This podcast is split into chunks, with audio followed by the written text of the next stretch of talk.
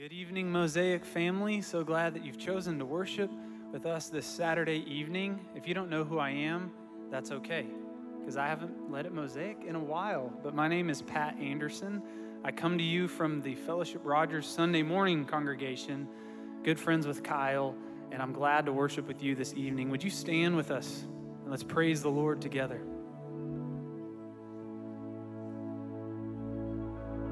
Let us worship and bow down before the Lord our Maker. Let's give him all the praise.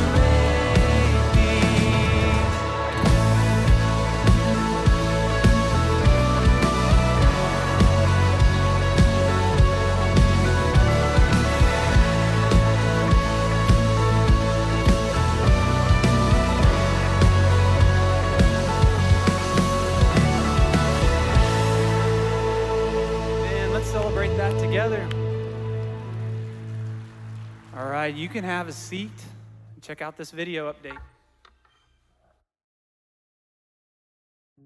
Well, hello, fellowship. Uh, Matt Newman from Samaritan Springdale.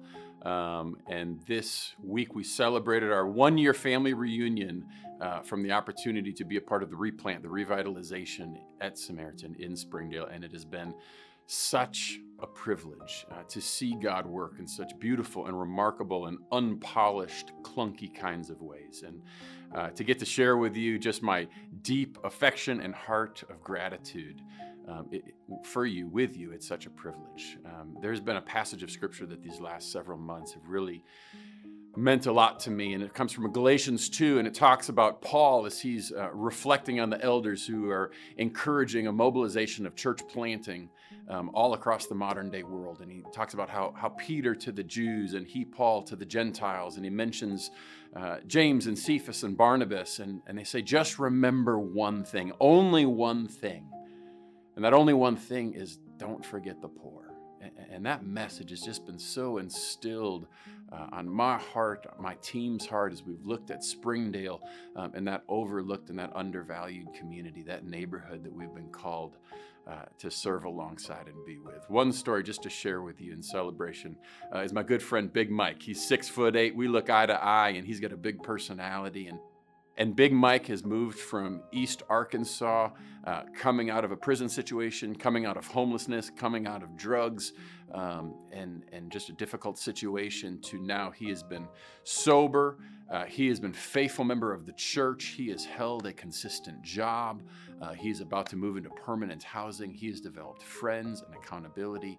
Uh, just the other day, he looked me in the eye and said, Matt, I've never had relationships like this. I've never had employers pursue me like this.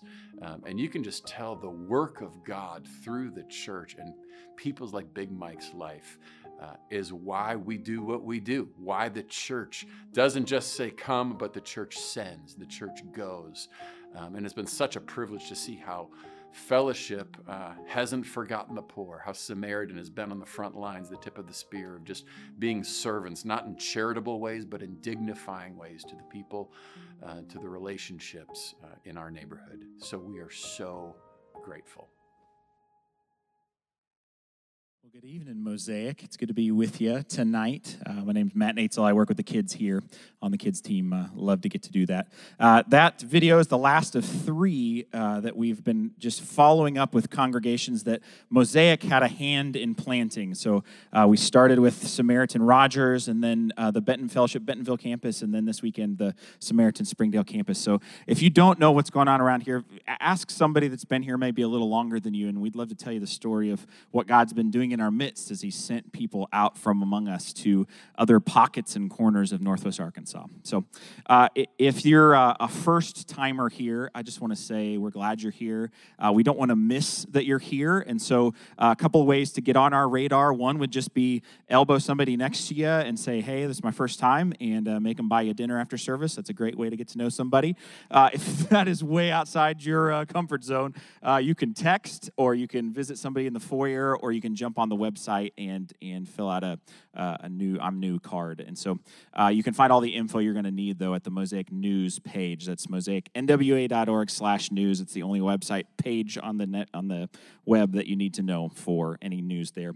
A couple things that I do want to draw your attention to that you can find extra information about there. The first is uh, Divorce Care is launching soon. It's the uh, the early September date is the the kind of kickoff of that. But uh, if you are walking through or have recently walked through a separation or divorce and you're just needing a community of people that will get it, kind of get it past that first layer and uh, help walk you through uh, the next phase of this uh, healing process. Uh, that's a great ministry. It's open to you. Um, please don't be shy about jumping in there. Uh, the second is uh, we uh, we're in the season of trying to uh, launch and grow together has kind of been this driving thought out in front of us and one of the ways that you can can jump in is uh, just jumping into a community group. Um, if you don't know how to get connected to one, an easy way to do so is get on the web and tell us you want to get connected, or head out to the foyer to the community board and tell somebody there, and we'll get you get the ball rolling. Um, a really easy uh, onboarding ramp is uh, the Discover class, which I'll tell you a bit more about in a second. And finally, uh, there are still spots for uh, leadership. So if you just feel uh, the desire to uh, step out in faith and trust that uh, God's going to bring people around you uh, that are looking to be shepherded, and that you said you feel like maybe you're approaching the season where that's that's uh, the call on your life. Let's uh, let's do that uh, together, and you can you can tell somebody out in the uh, community booth out there about that. Uh, let's jump back to Discover though for a second. Uh, Discover is a seven week class, and it's really going to model for you what small groups around here look like. It's going to answer all the big questions like who is uh, fellowship. Uh, it's going to help you meet staff or meet other people in the congregation. it's really going to help you launch a small group at the end of that seven weeks. So that is by far the the easiest bar of entry. The the lowest stepping over bar. It's practically laying on the ground. So sign up for that one if you want to get connected at all. Uh, and then the last, um, maybe even a lower bar than that, uh, is a single weekend commitment. Uh, if you want to come camping with me, uh, I checked, I, I, I, bought 16 sites at Prairie Creek. Uh, the, the planning is very low, but the expectation of time to hang out is very high. So uh, we're going to make dinner Friday night together and then just play all day Saturday. Uh, maybe you don't want to sleep in a tent or in an RV and you just want to come play on Saturday. Totally fine too. We're, we're, we're just going to play together. So I'm excited to hang out with you, and I hope that's a selling point to hang out with other people. It's not just me at this point. There's about uh, seven or eight other people that have signed up as well, so uh, it's it's kind of already uh, swelling into a little fun shindig. So uh, I want to. Um, I think I have the time to say it. I've, I've found myself very contemplative lately. Um, I went to Philadelphia last weekend to see my favorite band play their final two shows. Uh, my 11 year old had a birthday, and my five year old had a wicked crash where he had a chunk of wood stab into his arm and they were at the doctor for a while. It, just a weird like life is both so excellent and also really fragile and for whatever reason being in this place with you sometimes feels like another saturday kind of this rote experience of we're here again we're doing it again. But i think just the way that i've been primed in the last week and a half with all these momentous things for me I'm realizing that it's a really special thing to get to be in here with y'all and that this might be the last time that this specific group does this together. There's, you know, that life changes and people leave in the area and all those things. So I just, I want us to come with an expectation of meeting God and meeting one another tonight. And, and so can I just pray to that end as we continue our worship service together? God, you are just good. And uh, the twists and turns of life are no surprise to you. Um, you are not surprised by the passing of days and years, and uh, and yet they still catch us off guard. Um, we still um, can either be numbed by their continual passing into missing the special moment that this day is, um, or we can uh, get paralyzed by all of the things in a moment and miss uh, just your steady hand out over it day in and day out.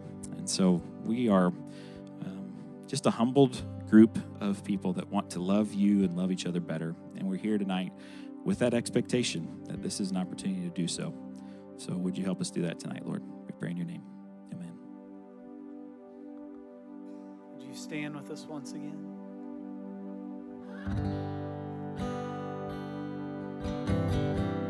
Let's continue to sing of his goodness, his faithfulness.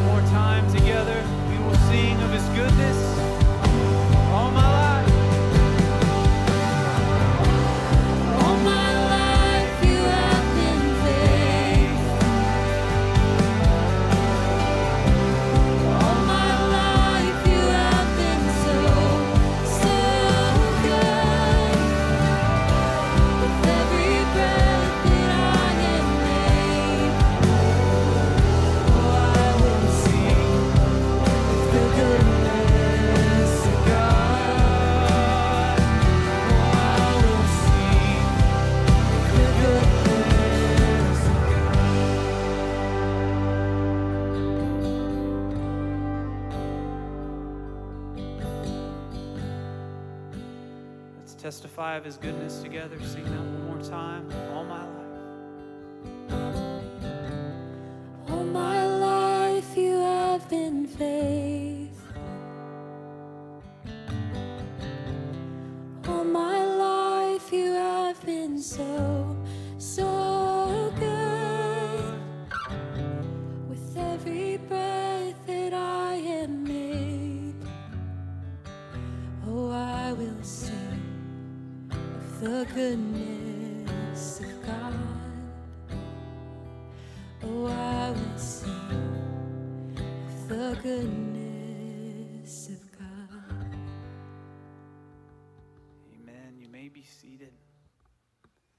How sweet it is to be in the house of the Lord, to sing of his goodness together, and to hear the choir of voices testifying that together. This evening, we have the opportunity to give back to the Lord all that he has given us.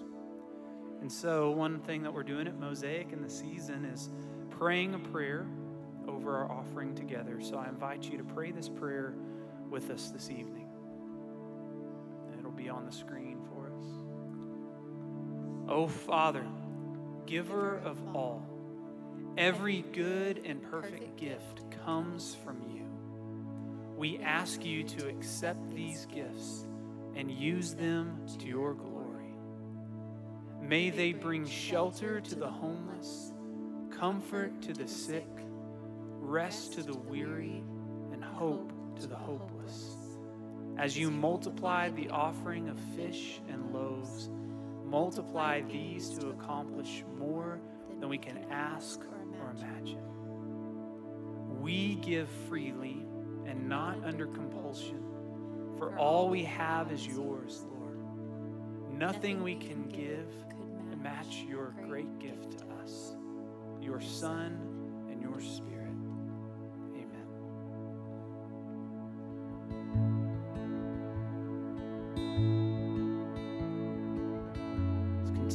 worship with hearts of gratitude for all He has done for us.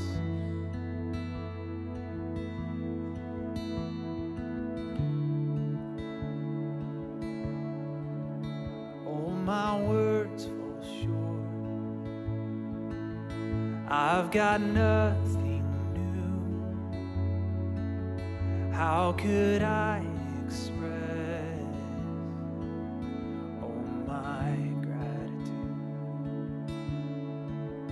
I could sing these songs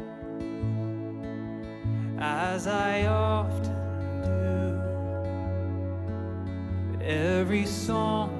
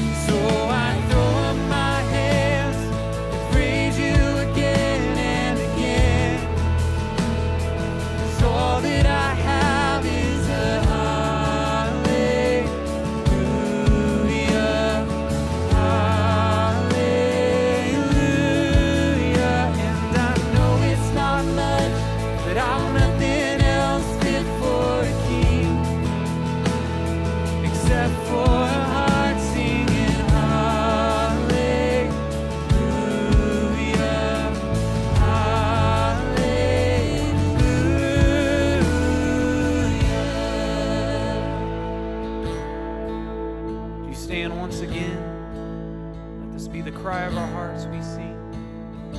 Come on, my soul. Oh, don't you get shy on me. Lift up your soul. Cause you got a lion inside of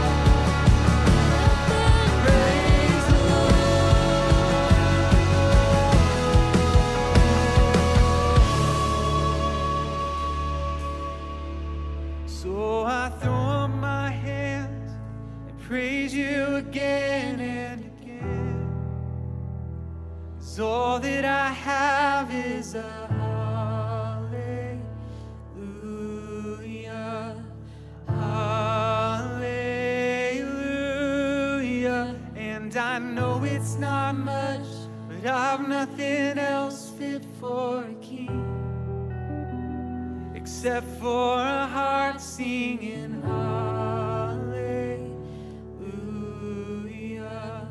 hallelujah.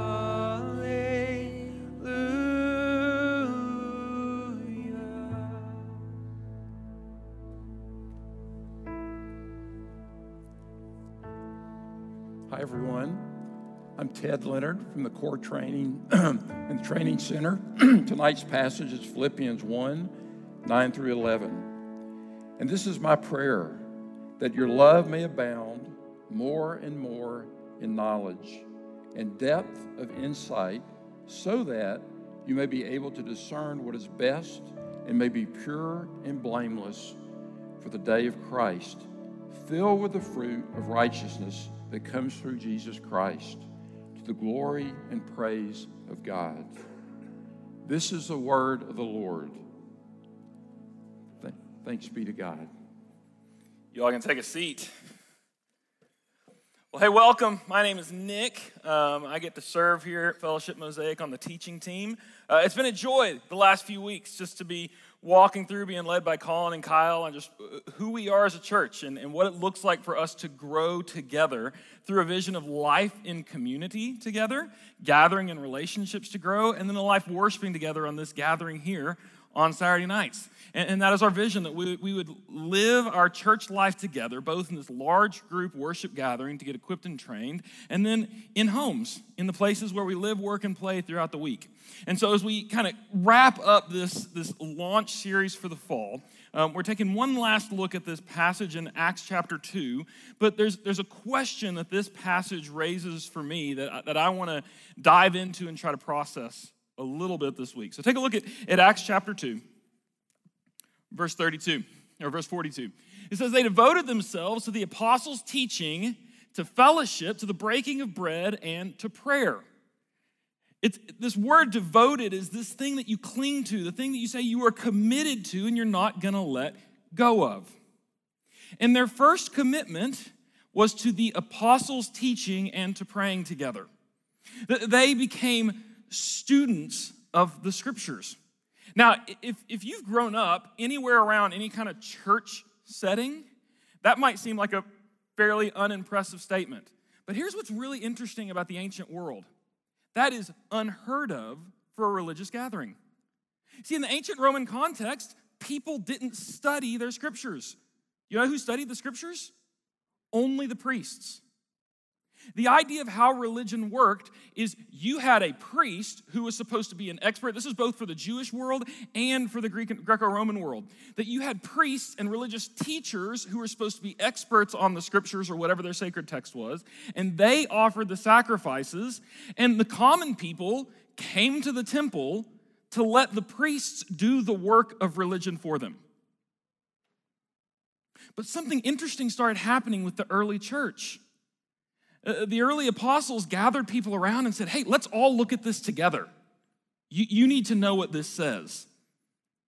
In fact, one, uh, one non believing commentator looking at the church at the time looked at them and said, They are just, it is so odd. They have all the common people obsessed with learning philosophy. Philosophy was their word for thinking about religion and how you do ethics. And they had commoners who were becoming philosophers is the way it looked to the Roman world. This was out of step with everything they did. And somehow, this movement that started with a bunch of nerds reading ancient texts turned into a people who had everything in common and loved each other really, really well. Now, I don't know what kind of academic learning settings you've been in, but that connection does not seem to be one to one in the ones places I've been. In fact, that leads me to a prayer that Paul prays for the church in Philippians that I want to really anchor in on tonight a little bit that continues this thought. When Paul is thinking about what he wants for the Philippians, we often, when, we, when we're reading through these letters Paul writes, he has these moments that he prays that it's really easy to skip over them. But I think it's important to notice when we see Paul's prayer to think of what he desired the church to be. This is the, the prayer that Ted just read from Philippians chapter 1, verse 9. I invite you jump there with me if you will. Look at what Paul prayed for the Philippian church. This is my prayer that your love may abound more and more in knowledge and depth of insight, so that you may be able to discern what is best and may be pure and blameless for the day of Christ, filled with the fruit of righteousness, righteousness that comes through Jesus Christ to the glory and praise of God. Paul's prayer is that the Philippian church would have an explosive kind of love. He says, I want it to abound. I want it to just be just beyond what you can contain, that you'll have so much love that it'll spill out onto those around you. And, and how is that supposed to happen, Paul says? It's going to happen from knowledge and depth of insight.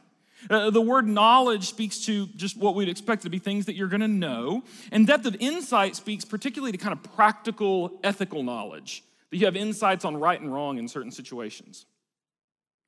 That somehow, both what we see pictured in Acts and what Paul is praying for here in Philippians, is that when the people of God grow in knowledge, that will result in a growth in love.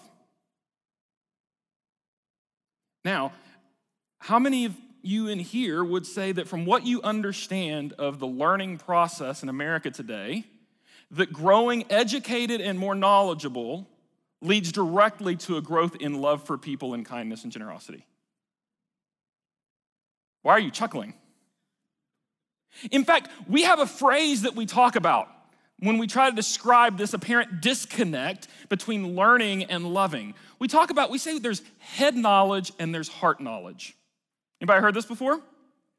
Yeah, we talk about head knowledge versus heart knowledge. And people often describe um, things that give you head knowledge as in some way being kind of worthless for heart experiences, for love.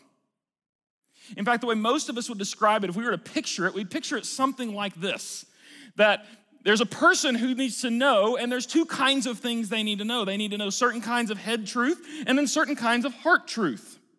In fact, I had a conversation that stuck with me one time, and I was talking about the need for the, the church to grow in the depth of their theology, that we need to understand who God is as Trinity, what it means that Jesus was made incarnate and walked among us, that he died for our sins and rose again. And the person responded, Nick, our people don't need more theology, they need to know how to have their marriages healed. That was a profound and disturbing statement for me to hear. Our people don't need to know more about who God is and what He's done. Rather, they need something that's going to help them with their marriage. What's the implication there? Knowing about God and what He's done doesn't speak to our relationships in our everyday lives and what's going on.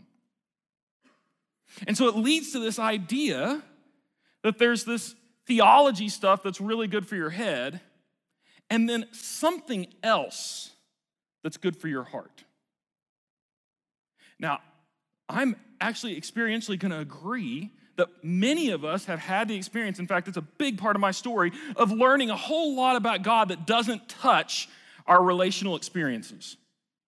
My guess is a lot of us in here can relate to that. But I don't think the answer is that we need a different thing to know. I don't think there are two kinds of knowledges. In fact, I think it is rather there are two different ways of knowing. So that instead of this picture where there's one person who needs to know two different kinds of things, I think we have a knower who has this information that they're going to learn and know, and they need to have an experience where that knowledge begins to fill them. That knowledge has to completely cover all that they are. That that knowledge has to move past some only abstract information and be- begin to get inside and connect with their life. The answer is not that to overcome my shame, I need to know something other than that Jesus died for my sins. Is that somehow the truth that Jesus died for my sins has to actually hit my shame. A connection has to take place in there in some way. So, how does that happen? There's actually a very ancient concept and practice that fills the scriptures, and it's the concept of meditation.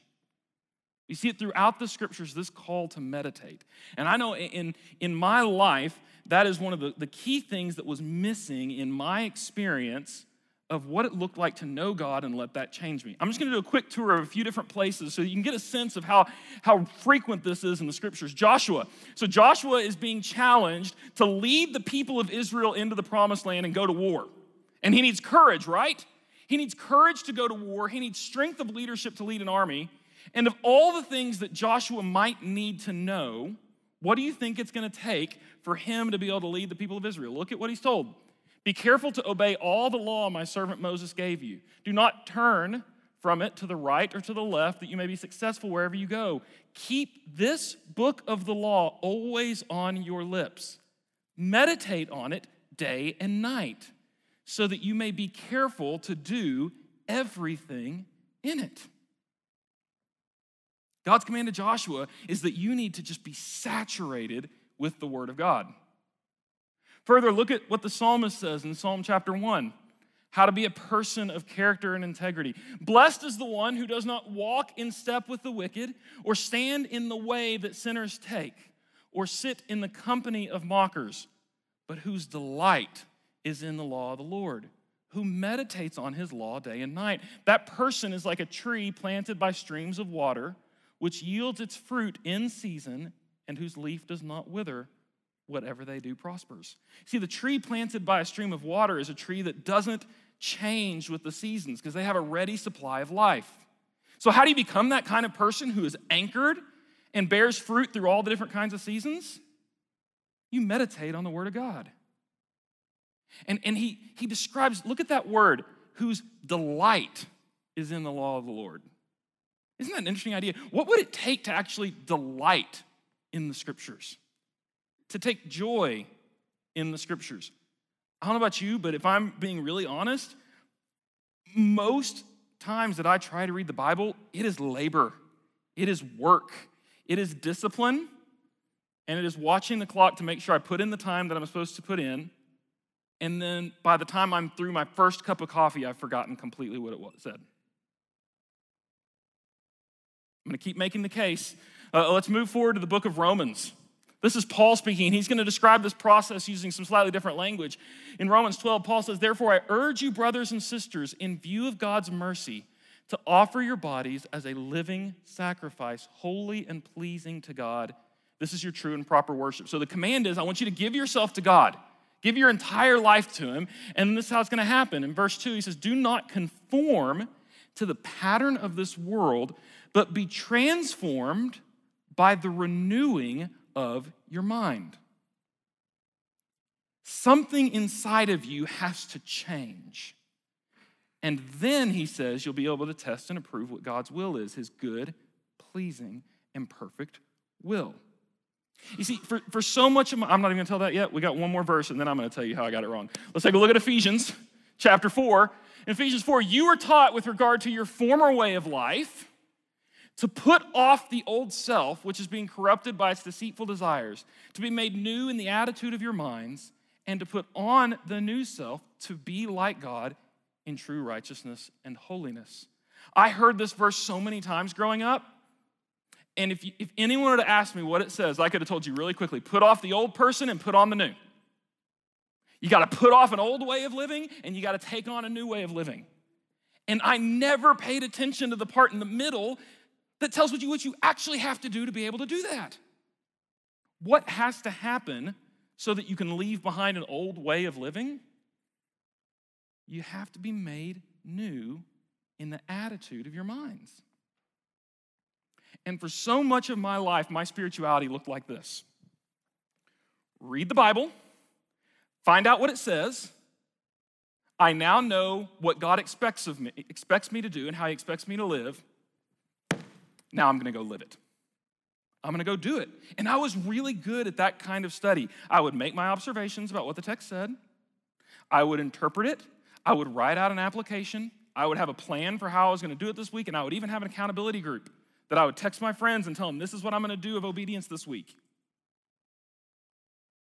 And over and over again, this pattern would play out where I read what God's word said, I understood it, and I went and tried to do it. And there was this incredible frustration with that process because the whole time something, nothing was changing inside of me. Even though I had a very, I think, a sincere desire to please God, I really was taking my direction for what was good and what was right, but I found myself powerless to do it, which meant that on my best days, I felt a little bit like a fraud because I knew that all the darkness was still there. And on my worst days, I just felt crippled with shame. And none of those felt very good. Dallas Willard, one teacher of meditation and, and practices in the Christian faith, he, he poses this thought in his book, The Divine Conspiracy. Much time is spent among Christians trying to smooth over hurt feelings and even deep wounds, given and received, and to get people to stop being angry, retaliatory, and unforgiving. But suppose instead we devoted our time to inspiring and enabling Christians and others to be people who are not offended and are not angry and who are forgiving as a matter of course. See, what I wanted were really good techniques to behave differently. And what Jesus wants is actually to change me. He wants to transform me and you to be more like Him.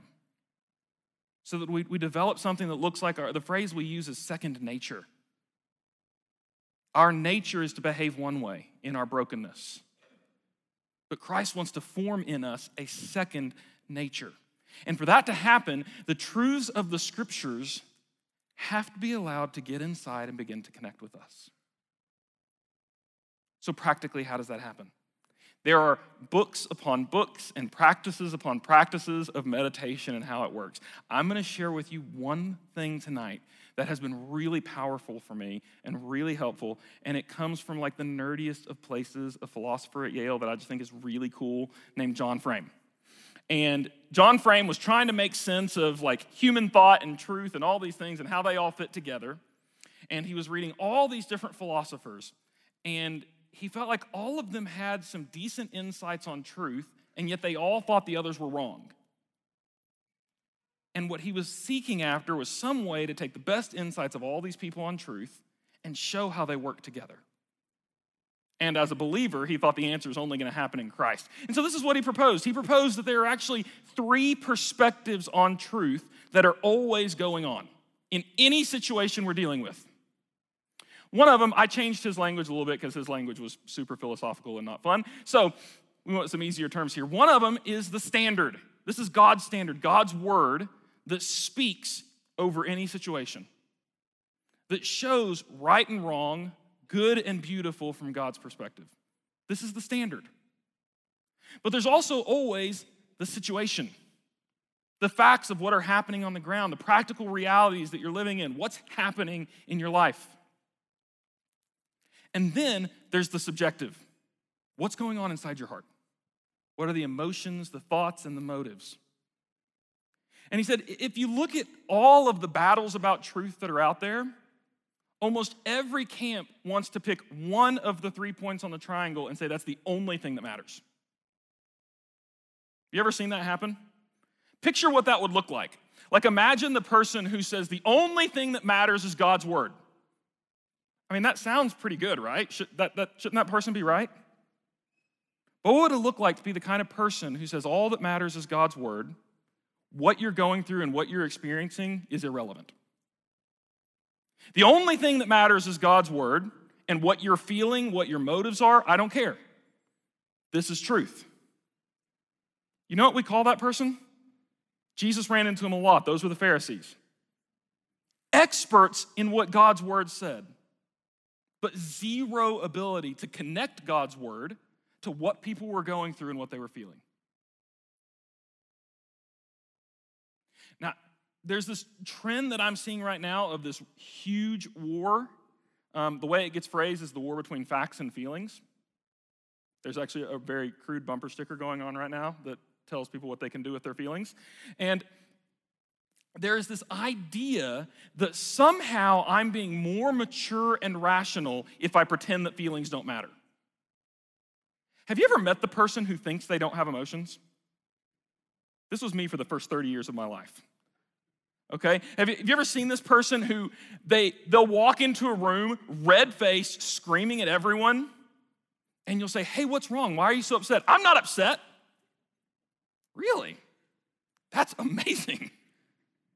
You see, the irony about someone who pretends they don't have emotions and that they don't feel anything is they're going to be more controlled by their emotions than anyone else. If they're pretending it's not there, if they're blind to what's going on inside their own heart, they have zero ability to respond in a healthy way to what they're feeling.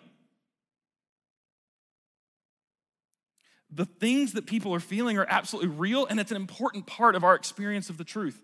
Just like the facts of the situation are, and just like the things that God says about the situation, they all have to have their day at the table.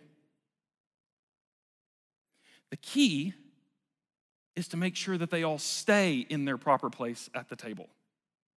Things break when I start thinking what I'm feeling right now tells me what is right and wrong. What I'm feeling right now tells me everything I need to know about the situation in the world. Or, because this is right or wrong, you can't be feeling what you think you're feeling right now. The reality is, all of these three perspectives are real and they're what's happening. And things break when we allow them to distort the other two perspectives of what's happening. I had a fantastic experience of this this week. I had something uh, that had broken in my house. And so I was late at night. We also have our AC broken right now. So I was working on another broken thing while it was 80 degrees in our house. And I start working to fix this thing. And as I'm working, it goes wrongly and I actually break it even worse. So that what should have been a repair has now become a replacement. And I just, I mean, it, it was, I haven't felt this kind of rage boiling up in me in a really long time. And I was like, I just threw the hammer down I was working with and I just sat there for a minute. And as I'm boiling with rage, I remember a fight that I had had with Cassie. And I remembered that I was kind of frustrated with her too. And as this is starting to boil, I actually remembered this point in the sermon that I was prepping. And this little voice in my head said, Nick, the anger you're feeling about this busted thing has nothing to do with your anger with Cassie. And I told that voice to shut up. And I got up and I walked in the living room where Cassie was sitting, sweetly and innocently, and I plopped myself down in the fireplace and I just unloaded like a four year old with a tantrum. And Cassie listened and she said, I understand how frustrating that would be. And it sounds like you're blaming me, and I don't think I have anything to do with this. And being the wise and godly man I am, I dug my heels in for three more hours. what was going on? In that moment, I was letting, was my anger real and justified? Yeah, it's a really frustrating thing to put a lot of work in something and it just break. Of course. Like, I don't think there was anything unreasonable about me be, feeling really angry and frustrated in that moment. The mistake where things got broken and twisted is when I let my anger tell me what was true about everything else. And I let that start to drive. Now, I told you there's actually going to be something helpful coming. It's here. It's a really simple practice because I believe where transformation happens is when we actually let these three perspectives meet each other in an honest way and we let them each have their day. Now, I am a terrible journaler. Journaling feels like the hardest discipline in the world for me. And so, usually, all I have the attention to do is write down three questions with three bullet point answers. Usually, I'm not even that disciplined. I just think about it and pray about it. But these three questions, coming from these three perspectives, have been so helpful for me to begin to let the truth of God's word touch the area, other areas of my life. And so I just asked three questions. I asked, what actually happened? What are the facts of the situation? And then, what do I feel about this situation? And then finally, what does God say about this situation? It's really simple work. But can you imagine what would have happened if I had paused to do this when I was pouting in our laundry room floor? Now, the order these questions come in is probably going to depend on the situation, right? So if I'm sitting down to read God's word first thing in the morning, fortunately, most of the time I haven't gotten really angry about anything yet. And so I'm probably going to start with the question what does God's word say?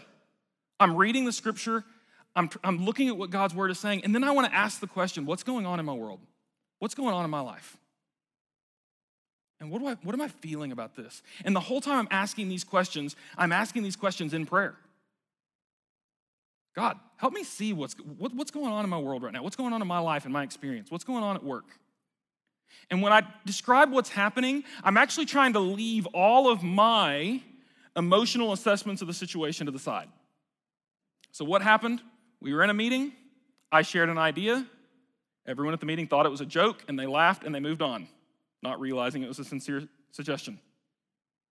What did I feel? I felt angry and ashamed, and I pouted in the corner for five minutes and didn't speak. Okay, so God, what do you have to say about this situation?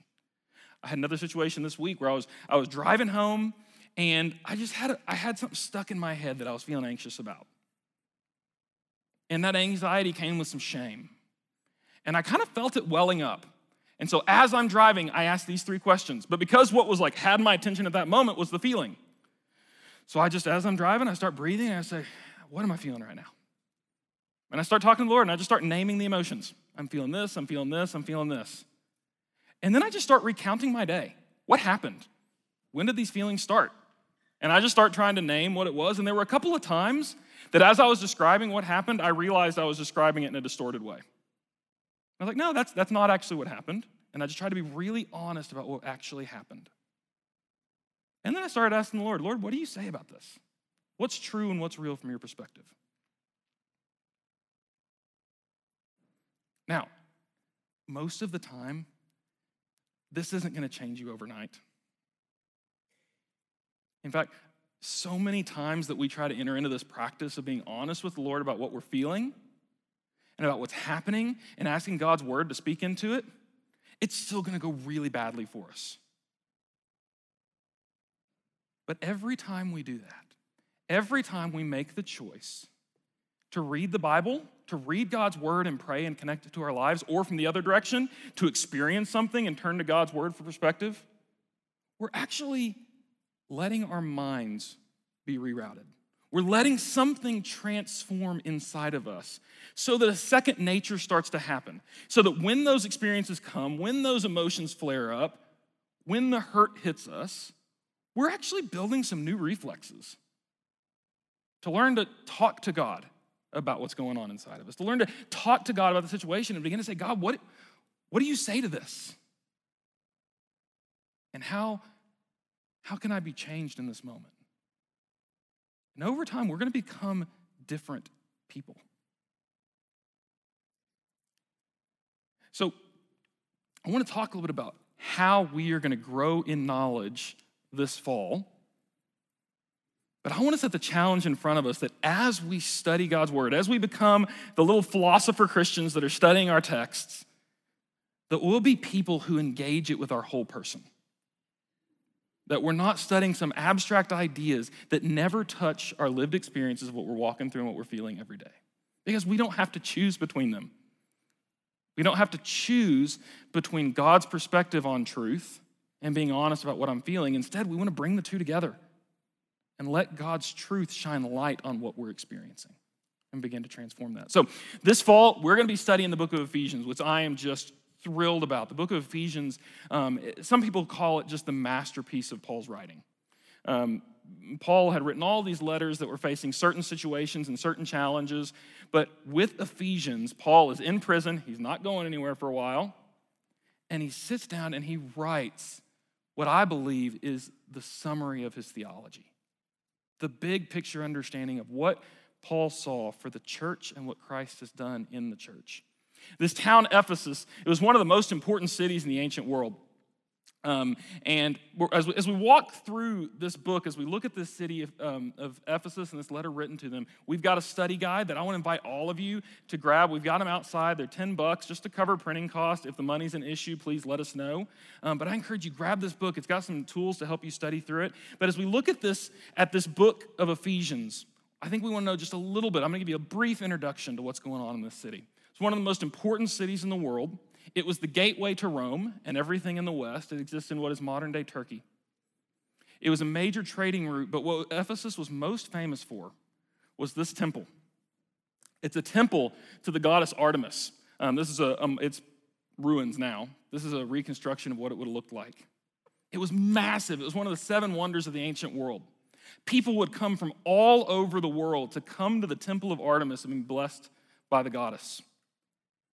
And there was an entire market around this temple. One of the driving economies was building these little Artemis statues, these little Artemis figurines.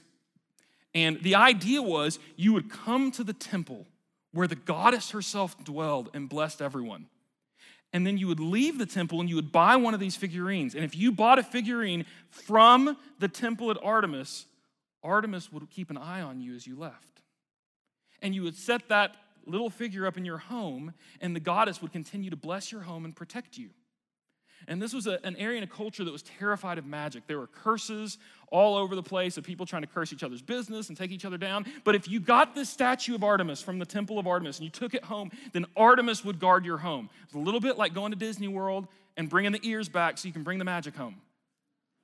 They were bringing the magic of Artemis back to their house. Now, when Paul showed up at Ephesus, we read it in the book of Acts, and he preaches about a Lord Jesus who rose from the dead and is now sitting on a throne above all gods and above all angels and all spiritual powers, and he can protect you from anything. And he doesn't live in a temple made by hands, and you don't need a little statue to have his attention. In fact, his eyes are on everyone who believed in him. You know what happened? A riot broke out. The people who made these statues said, This man Paul is destroying our city. And it happened in this amphitheater right here. They gathered and they were just screaming about what Jesus was doing because the power of Jesus was upending the cultural values of Ephesus and it was threatening everything they held dear. And so years later, Paul's in prison and he writes to this church at Ephesus. And it's so interesting the things he wants to remind them of. He said, Hey, don't forget that Jesus is risen above every power, and he's actually seated you there with him. And hey, did you know that the people of the church actually are the temple of Christ? That's what Paul says in Ephesus in the letter to the Ephesians. That these are the people who are living in the shadow of the most wonderful temple on earth. And he says, No, no, no. You are the temple of the living God, not that big pile of stones up the hill. And if we know that that's true, that we are the place where Jesus dwells, that changes everything about our lives. And this little verse in chapter 3, I think, of Ephesians, I think is in many ways kind of a banner statement of what Paul's saying. He's talking about what Jesus is up to in Paul's life and in the church. And he says, His intent was that now, through the church, the manifold wisdom of God should be made known to the rulers and authorities in heavenly realms, according to his eternal purpose that he accomplished in Christ Jesus our Lord. Don't miss that. These are the people who are terrified of all these angelic beings. And Paul says that God is teaching them a lesson through what happens in your church when you just trust Jesus and walk with him. He's showing them the meaning of power and the meaning of Christ's lordship. It's an incredible vision for what the church should and could be. So I invite you jump in with us as we study Ephesians, as we preach it here together, as we study it in our small groups, and, and be thinking through, asking those questions how does this truth connect with the lives that we're living every day? The second opportunity we have that I'm really excited about, I want to invite my friend Ted back up here. Um, I am so blessed by Ted Leonard joining our team. Uh, he joins the training center team and is over core training. And uh, core training is a set of, of the four core classes that, that, that we desire everyone at Fellowship um, to get to jump in and be trained in. And Ted and I uh, are going to be co teaching Panorama of the Bible this fall. So it's going to be at 5 o'clock right across the hall. We're going to go Genesis to Revelation through the whole story of the Bible. And uh, Ted, tell them a little bit about just who you are and how you got to be here. Yeah, thanks, Nick. Uh, good evening, everyone. Uh, I'm the new core training team leader in the training center. Excited to be here and excited about Panorama. My wife and I, Suzanne, we have four daughters, and we've been living in Springfield, Missouri for the last 31 years. I've had a medical practice. And when my youngest daughter graduated high school a few years ago, my wife gave me the green light to go to seminary. So three years ago, I enrolled in seminary back in school, and I'm starting my last Just get that year. picture. Medical doctor, medical practice, decided to also go to seminary. Keep going. Yeah, I just I just love learning theology, and I love panorama that you're talking about. It has made such a difference in my personal life. I think all my life I've I've studied depth of Scripture, but not necessarily what Robert calls the breadth of Scripture, all the way from Genesis to Revelations. And I wanted to be able to think my way through the Scriptures.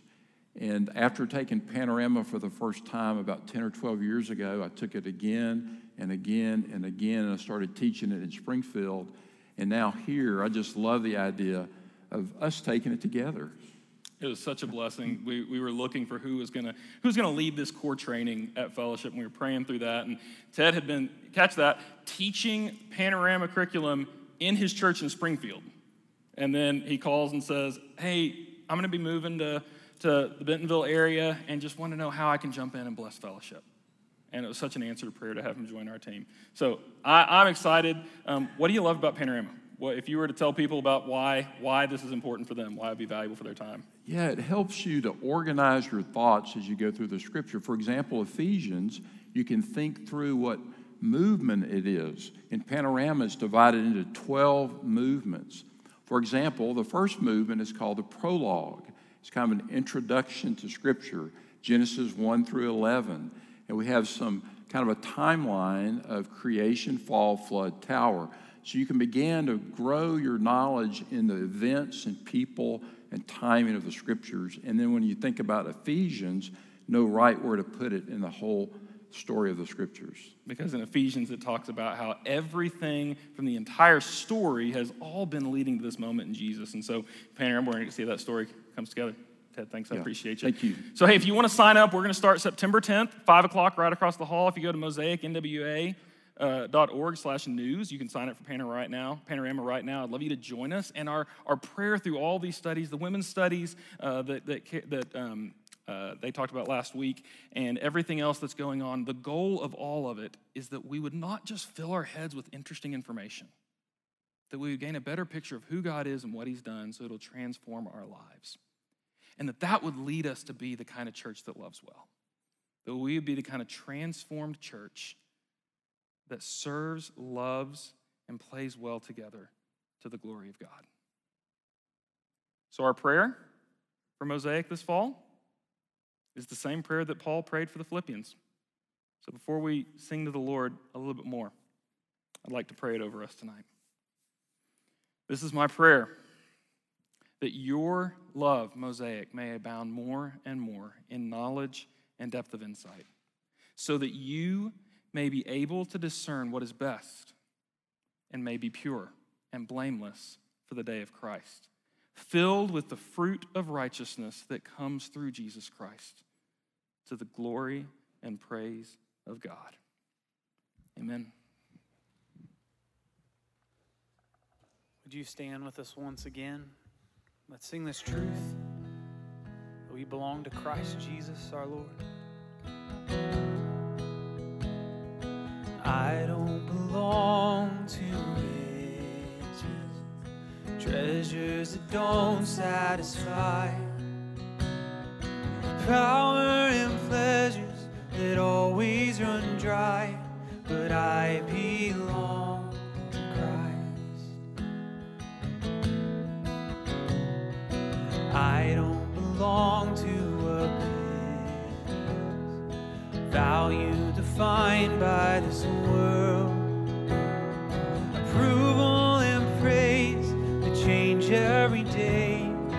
but I belong to Christ.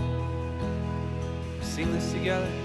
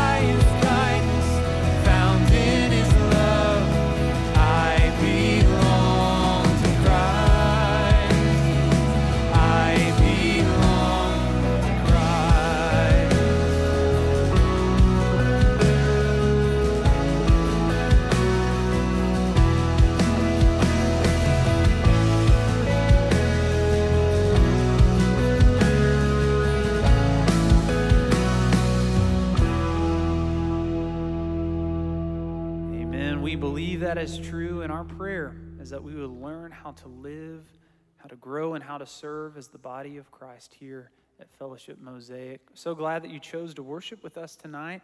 Our prayer team will be available up front if you'd like prayer this evening. But would we close our service with this benediction together? Go in peace to love and serve the Lord. Thanks be to God. Let's leave with gratitude. Have a great week.